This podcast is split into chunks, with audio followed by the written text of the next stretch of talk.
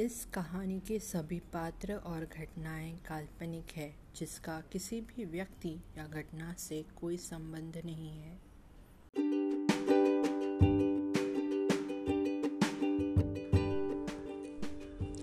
आज की कहानी हमारी कुछ फिल्मी है, जिसमें हीरो काफ़ी मुश्किलों से लड़कर अपनी ज़िंदगी के उतार चढ़ाव को पार कर आखिर में अपनी हीरोइन से मिल ही जाता है।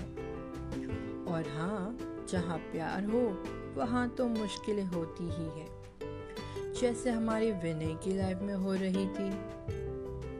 विनय और शिखा सिक्स क्लास के क्लासमेट्स थे और वहीं पे उनकी दोस्ती हो गई। फिर ऐसे ही फ्रेंडशिप चलती रही दोनों की और देखते ही देखते दोनों टेंथ क्लास में आ गए। एक दिन विनय ने शिखा से कहा क्या तुम मेरी गर्लफ्रेंड बनोगी? शिखा भी विनय से बहुत प्यार करती थी, लेकिन बताने में थोड़ी हिचकिचाती थी। लेकिन उस वक्त शिखा ने विनय को कहा कि मुझे थोड़ा टाइम दो, ये काफ़ी जल्दी हो रहा है। ये कहकर बात टाल दी।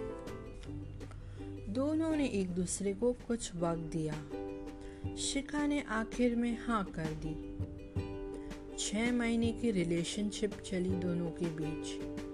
वो एक दूसरे को समझते, लेकिन बाँध कर कोई नहीं रहना चाहता था। शिखा मुंबई आ गई और विनय भी आर्मी में ऑफिसर बन गया।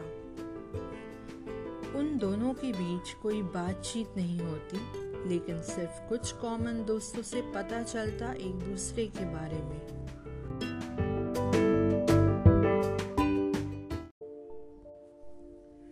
फिर एक दिन दोनों अचानक रीयूनियन पार्टी में मिले। पार्टी खत्म होने के बाद दोनों के बीच बातचीत हुई और विनय ने फिर से वही बात छेड़ी और कहा, क्या सोचा तुमने? शिखा ने कहा I don't want casual relationship Vinay ने कहा कैजुअल रिलेशनशिप के बारे में कौन बोल रहा है? वो बात वही रह गई।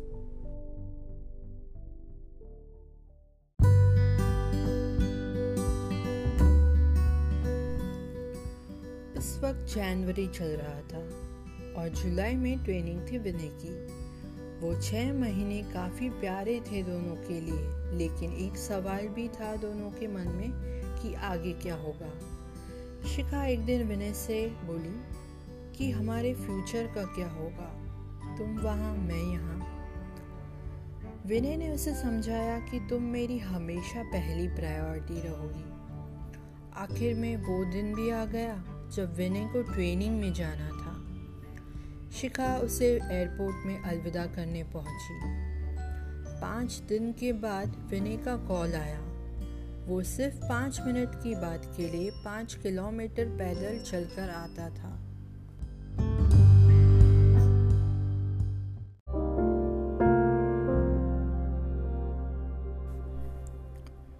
छह महीने बाद दोनों गोकर्ण में मिले।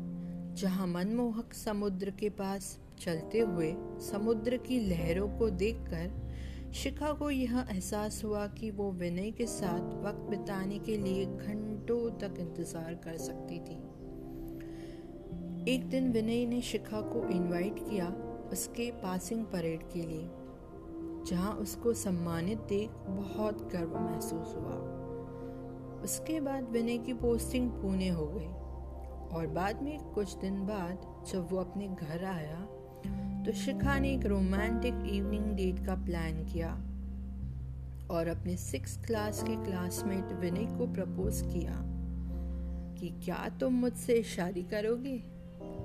और विनय सेड यस फिर भी कहीं शिखा के मन में हमेशा ये एक डर रहता।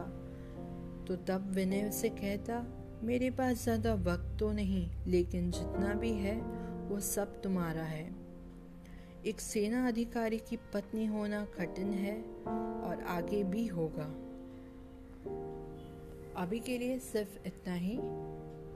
फिर मिलेंगे एक नई कहानी के साथ यहीं पर। Take care.